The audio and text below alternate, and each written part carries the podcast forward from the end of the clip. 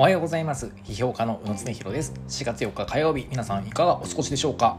この番組では政治からサブカルチャーまでそして日々のちょっとした出来事まで僕の考えていることについて取り上げていきたいと思っております。えーとですね、あのお久しぶりです。あの実はこの番組、あの昨年の11月までこう毎平日の朝に更新していたんですけれど、あのちょっとですね、僕の方があの時間取れなくなってしまって、もう問答無用であの休止していました。あのはっきり言うとあのサボっていました。ごめんなさい。で、あの4月になってですね、あの年度が変わったので、まあ、心を入れ替えてあの再開することにしました。あの今度こそね、あのしっかり続けたいと思いますんで、あの応援の方よろしくお願いいたします。で、今日はですね、あの再開第1弾なので、こうリニューアルの方針というか、これからこの番組でこんなことやりたいということをね話していきたいと思います。まあ、あの宇野はねどのように反省しこうどのように心を入れ替えてそしてどのように4月からこの番組を盛り上げていくのかということを、え皆さんにお話ししたいなというふうに思っております。であの僕の考えたリニューアルの方針というのはあの全部で3つあります。えまずね1つ目がどんなことでも話していくってことです。あのねこれちょっとね何を当たり前のこと言ってるんだお前はと思うかもしれないですけど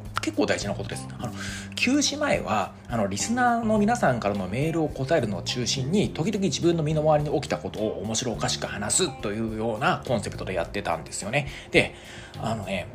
これがねやっぱり意外と続かなかった。たんですよね。だからちょちょっとそこはやっぱ反省してあのこれからはねあの普通にもあの批評家としての、まあ、一人の物書きとしての自分が考えてることを一番フットワークよく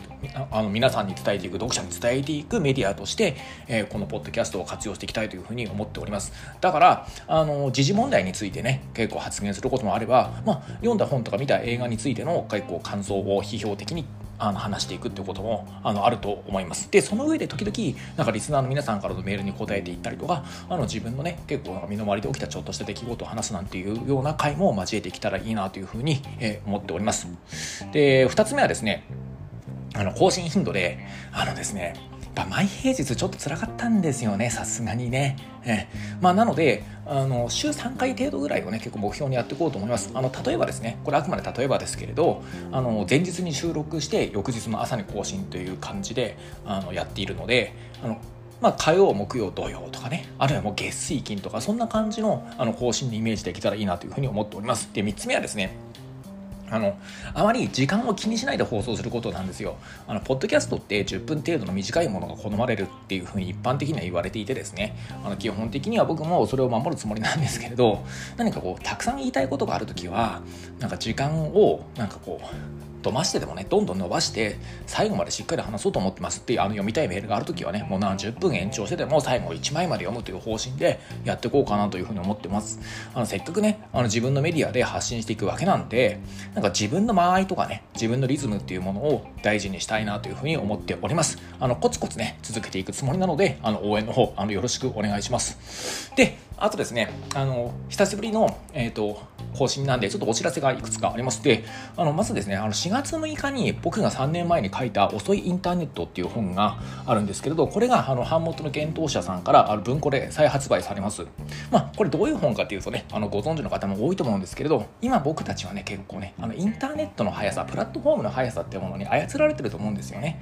で、タイムラインを流れてくる情報になんか脊髄反射してしまって、自分でしっかりものを考えるっていうことがどんどんなくなっていってるように僕は考えてます。で、ではそんなね世の中に対してこうどういうふうにこう対抗戦略を立ててそして戦っていったらいいのかってことを考えたのがこの遅いインターネットっていう本です、まあ、情報技術とのね付き合い方を考え直すという提案をしている本ですね。で今回あの発売からちょうど3年で、えー、と文庫になることになりました。で文庫版ではねあの経済学者の成田悠介さんが解説を書いてくれています、まあ、成田さんと僕はね結構思想的な立場は異なると思うんだけれど、まあ、彼のね視点からこの遅いインターネットはこういう本であるっていう位置づけをねあのしてもらってるのであのとてもいい解説だと思いますので皆さんぜひとも目を通してください。であとですねどっちかというとこっちが売りなんですけど僕が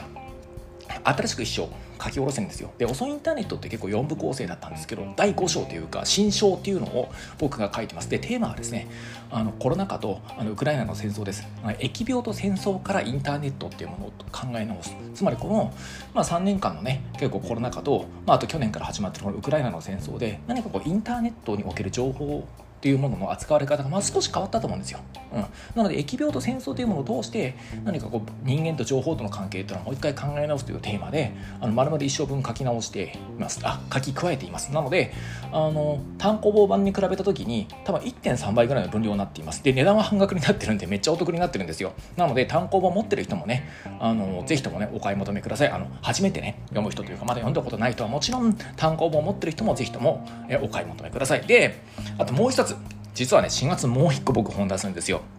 もう一冊はあの川出処方新社の中学生高校生向けのレーベルに14歳の世渡り術っていうシリーズがあるんですね。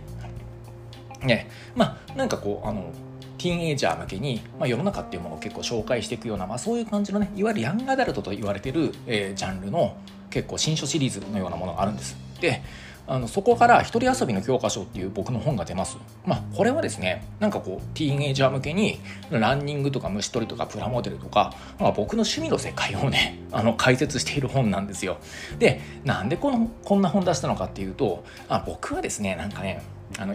一番今世の中のことをつまらなくしてるやつって人間関係のことばっかり考えてるやつだと思うんですよね。例えばほら皆さんの身の周りにもねなんか業界の飲み会とかめっちゃ行ってすごい業界の空気読んで受けを取るのはうまいんだけれど何かこうあのその場の注目集めるのはうまいんだけど仕事あんまりできないやつっているじゃないですかなんかねだから今流行ってることのサルマレでなんかこう2番手3番手の2番煎じ3番煎じのことをやってちょっとなんかこうスマッシュヒットとか当てるんだけれど、本当に歴史に残るような本1冊作ったこともないような編集者とかいっぱいいると思うんですよね物書きとかね。ちょっとあの僕の身近な例で申し訳ないんですけどね。やっぱそういう人じゃなくてなんかこうあのアテンションエコノミー的にはもう全然相手にされなくてもちゃんとなんかこう後世に、まあ、10年20年下手したら半世紀1世紀と読み継がれるような結構ものを作ってる人っていうのが僕はあの世界を豊かにしていくと思ってるんですよ。でなのでそういう人が結構増えてほしいので何かねなんか遊び方からちょっとね教えてこうみたいなことを思ったんですよねだからほら大人の遊びってイコール飲み会なところあるじゃないですか僕本当にそれ苦手なんだけれどなんかこうみんなでこうわちゃわちゃ集まってねなんかその場にいない人のね結構欠席裁判とかしちゃったりしてね。そしてなんかこの場にいる俺たちは本音ぶっちゃけて仲間だよねって感じでメンバーシップを確認するって僕あれがね結構ダメなんですよ。で本当にねああいうのが好きな人ってつまんない人が多いなって僕は心底思ってるんだけどあのそうではない若い人をたくさんなんか育てたくてでなんか一人でね世界に触れて一人でちょっと楽しむっていうことも必要だと思うんですよ。もちろん人とね付き合っていくってことも大事なんだけど一人で世界に触れていくっていう回路も絶対僕は必要だと思ってるんです。なのであのそういう大人を一人でちゃんと遊べる大人を一人でも多く輩出したくてこの本を書きました。でなので中高生はもちろんね最近うまく遊べていないなとかね休日や仕事終わりが面白くないなと感じてる大人にも読んでほしいと思っています。なので、ね、ぜひともねあのゴールデンウィーク前の4月27日の発売なんであのよかったら手に取ってみてください、えー、そしてですねあの直近あの今週6日の、えーと、木曜日の、えー、結構夜に、えーと、ニコニコ動画のプラネットチャンネルで朝日新聞記者の藤えりかさん映画評論家の森直人さんと3人で2023年3月のアカデミー賞の作品賞他を受賞した Everything Everywhere All at Once について取り上げます。あのですね毎年ですねこの3月のアカデミー賞の季節に何か森さんと藤さんと僕の3人でまあハリウッドの状況ハリウッドを中心とした世界の映画シーンというものについて語ってるんですよね。で今月ねで今月は今年はちょっと遅くなってちょっといろいろ僕の方の都合があって4月開催になりました。であのー、今年のアカデミー賞はこれエブエブの結構総なめに近い状態だったんでこの作品を中心に語っていこうというふうに思っておりますので興味がある人はぜひともご覧ください、えー、そしてですねえー、僕の私塾、プラネッツクラブは現在会員募集しています。あの、月2回は僕が直接指導する宇野ゼミが中心なんですけれど、この4月の講座はですね、あの、先ほど話した遅いインターネットの文庫版の発売を記念して、この3年間のね、疫病と戦争を経た上で、インターネットの結構新しい問題でいろいろ噴出してると思うんですよ。その総括と、その上でどういう対抗戦略が可能かっていうことを、僕のね、結構なんか最新の考えをまとめる形で、なんか講座を開いてみたいと思っております。はい。で、もう一つがですね、えっ、ー、と、村上春樹の新作小説があの今月の半ばに発売されるのでそのね新作小説を題材に何かこう僕がどうやって小説を読んでるのかと。なんか宇野なりの小説の読み方みたいなものをその小説の冒頭何十ページかを素材に解説するっていう講義をやろうかなというふうに思っております。で、えーと、月1の読書会もやってます。この読書会では、えーとね、毎月1冊僕の選んだ本をみんなで結構読み解いてそしてあの議論してるんですけれどあの今月はですねあのヘレン・ブラック・ローズとあのジェームズ・リンゼーの「社会正義はいつも正しい」という去年少し話題になった本なんですけどこれを、ね、取り上げていきたいなというふうに思っております。あのこうやってねあのタイムラインの潮目とかも全然読まずにもうコツコツと充実した学びの場を作っているのであの皆さん興味がある人はぜひとも入会をご検討ください。あの月のいつ入会してもねあの動画のアーカイブで追いつけますんであの全然気にしなくていいんですけどあのリアルタイムでね結構参加する機会が増えるんでぜひとも月賞の入会の方ご検討ください。えー、ということで、遅いインターネットラジオ、お相手は宇野恒弘でした。この番組のアカウントをフォローすると更新通知が届きます。ぜひともフォローの方お願いします。すべてのメールの宛先は、うの .slowinternet.gmail.com、うの .slowinternet.gmail.com です。日々のちょっとした出来事から人生相談まで気軽に送ってください。それでは皆さん、今日も一日よろしくお願いします。